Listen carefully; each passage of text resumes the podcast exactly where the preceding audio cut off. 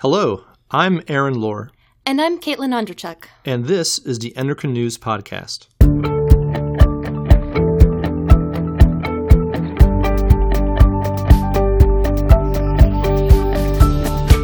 Thank you for downloading this podcast, a free service of the Endocrine Society. In this, our very first episode, we focus on male reproductive health. We will talk with Stephanie Page, a professor of medicine at the University of Washington, about research on what she calls a prototype male pill. Dr. Page presented this research at the Endocrine Society's annual meeting in March 2018, and we spoke with her there. Also, we will introduce some regular features on our podcast, including the hormone of the day and our trivia question. Stay tuned.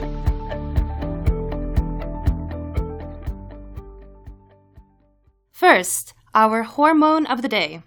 In today's episode, we talk about research focusing on male reproduction, learning about an experimental male contraceptive called dimethandrolone undecanoate, or DMAU. Naturally, then, our very first hormone of the day is testosterone. So, what exactly is testosterone? Testosterone is the main sex hormone in males.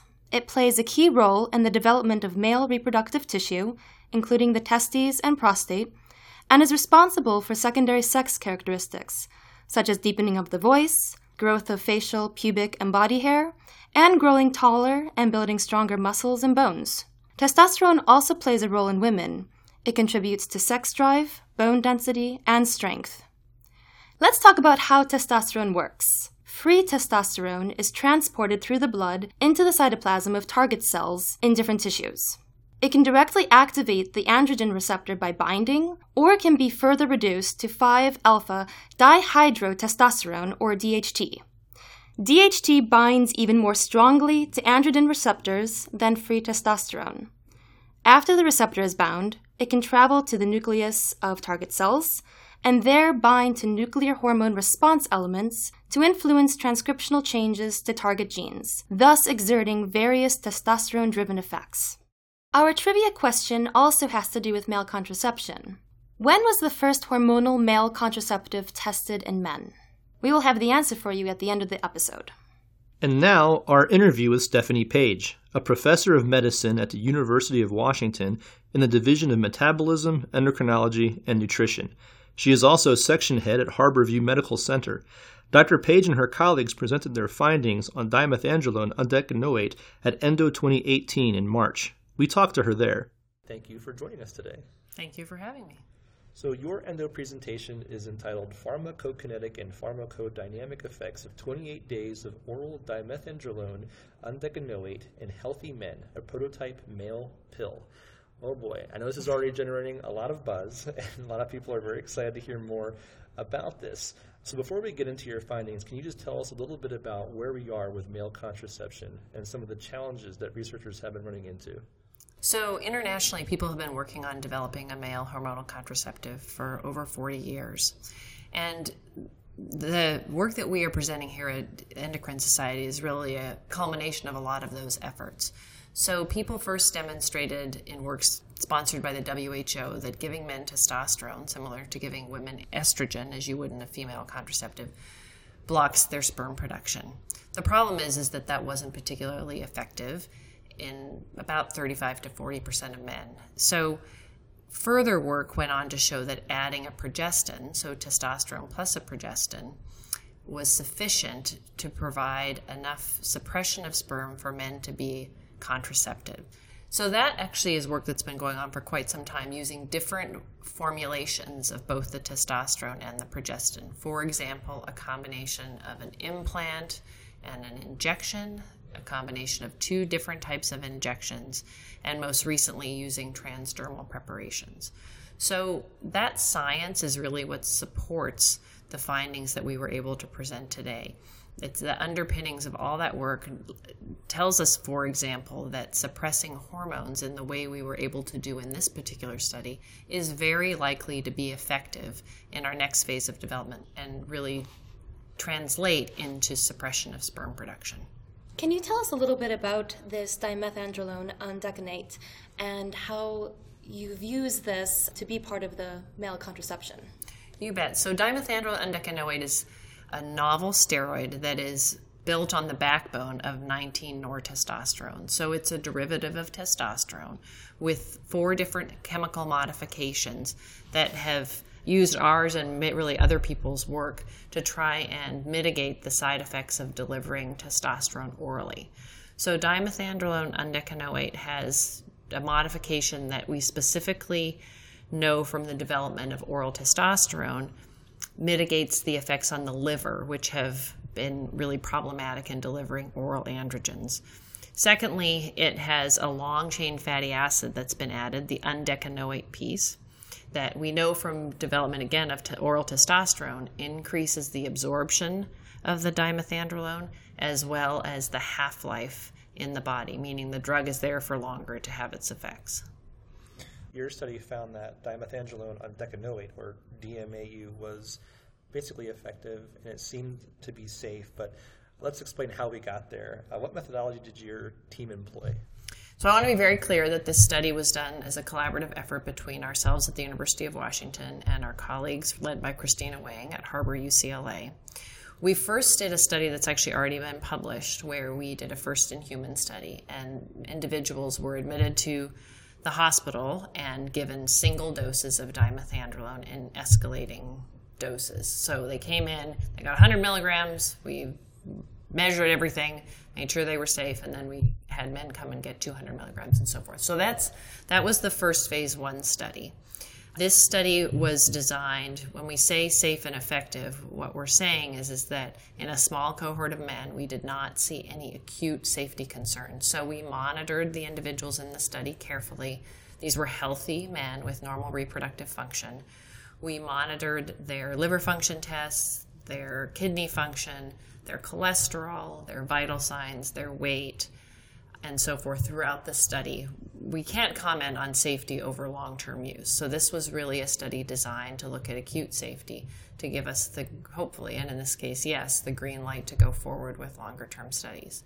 So, that was the primary issue. The second thing we were, of course, looking at was the drug levels in the body, which we also um, measured. And then we also looked at what's called the pharmacodynamics, so the effects on the hormones gonadotropins LH and FSH, and testosterone. And frankly, the study was primarily designed to demonstrate the safety, but we were really um, pleased that the hormone effects were as dramatic as they were, which really is encouraging for this next phase of development. Can you tell us a little bit about the next phase of development and what is the next phase in your research going to be? Sure. So this was a one month study and also a dose finding study. So we, we use these results to pick the doses to use in a longer term study. So we've shown that the hormone effects are very marked, and we know from all the other work that's been done that suppression of LH and FSH and testosterone to these levels should suppress sperm production, but we certainly need to show that. So the next study is a three month study, which will be starting in April of 2018. We've picked a few doses. It's a placebo controlled study as well. It will be three months in duration with the primary endpoint. So, the most important thing that we're focused on being safety and sperm suppression. Looking down the road, if one day you know this becomes a product that's out there on the market that somebody could use. Do we have any information about whether something this new and novel would even be well received? Would men want to use this? Would women trust them to, to use sure. this? So that's a really important question. Of course, we don't know until we get there. But I think there's a few things that are really important to point out. First of all, men already do share in the burden of contraception. They do about 17% of the contraceptive work, quote, in the United States between using condoms and vasectomy. Secondly, there's been large surveys that suggest that men, when, when men are asked about theoretical contraceptives, pills, long acting injections, men are very, very interested. 60 to 80% of men say they would use something if it were available. The participants in our studies and, and other studies that have been done are very interested in continuing the methods that they're testing. So there's a lot of positive data there. Um, I'm asked this a lot, and I think that we underestimate men's interest in contraception. because women have traditionally been the active contraceptors in our society. Men are very interested in sharing the burden of contraception with their partners. There's a lot of single men that are actually interested in controlling their own fertility. There's people in couples that want to space their children. There's many women who can't use the currently available contraceptives. And I think the final point is men don't have a lot of options. Vasectomies are not reversible, and condoms have a very important place in sexual health but they aren't the best contraceptives out there. They have high failure rates and they're difficult to use. So I think that when men have a lot more choices available, when they have the menu of contraceptives available that women do, we can only anticipate that their interest and acceptance of using contraceptives will be heightened. So this is a big step, I think, forward. Uh, how many more steps do you think there are? Are we far away? Are we are we near to seeing something that people could have access to? So there's lots of work to do. So I don't want to underestimate that we have a lot of work to do. We want we need to demonstrate sperm suppression and then we really do need much bigger and longer studies to look at safety and do appropriate assessments. And what we really need to do that is not only for us to be working on this, but to get investment from either the pharmaceutical industry in the long run or more public partners. So having opportunities like this to talk about our work is great because part of the thing that will spur that, I think, is public engagement and public demand for these sorts of things. But the answer to your question is I'm hopeful that with this work and the work that's led up to this, that getting a product to the market in the next five to 10 years is an attainable goal. And that's really what we're shooting for. I can't really see a scenario where we could get this moving any faster than that, but I actually think that that's an attainable goal. Well, thank you so much for sharing your research with us and our listeners today. We, we loved having you on, and we wish you the absolute best. Thank you. Thank you for your interest. Our trivia question at the beginning of the episode was When was the first hormonal male contraceptive tested in men? In answer to our trivia, it was in 1957 that Dr. Gregory Pincus, who was also a co inventor of the female contraceptive pill, first tested hormonal contraception in men. And that's all for now. Thank you for listening to the Endocrine News Podcast. To learn more about research on male reproductive health and contraception, visit our society website at www.endocrine.org slash podcast. There, click on the link to this episode, and you will see links to journal articles and other resources. Now that you've listened to us, we'd like to hear from you. What topics would you like to hear about on the podcast? Let us know at podcast at endocrine.org. You can subscribe to Endocrine News Podcast on iTunes or wherever you get your podcasts. Thanks again for listening.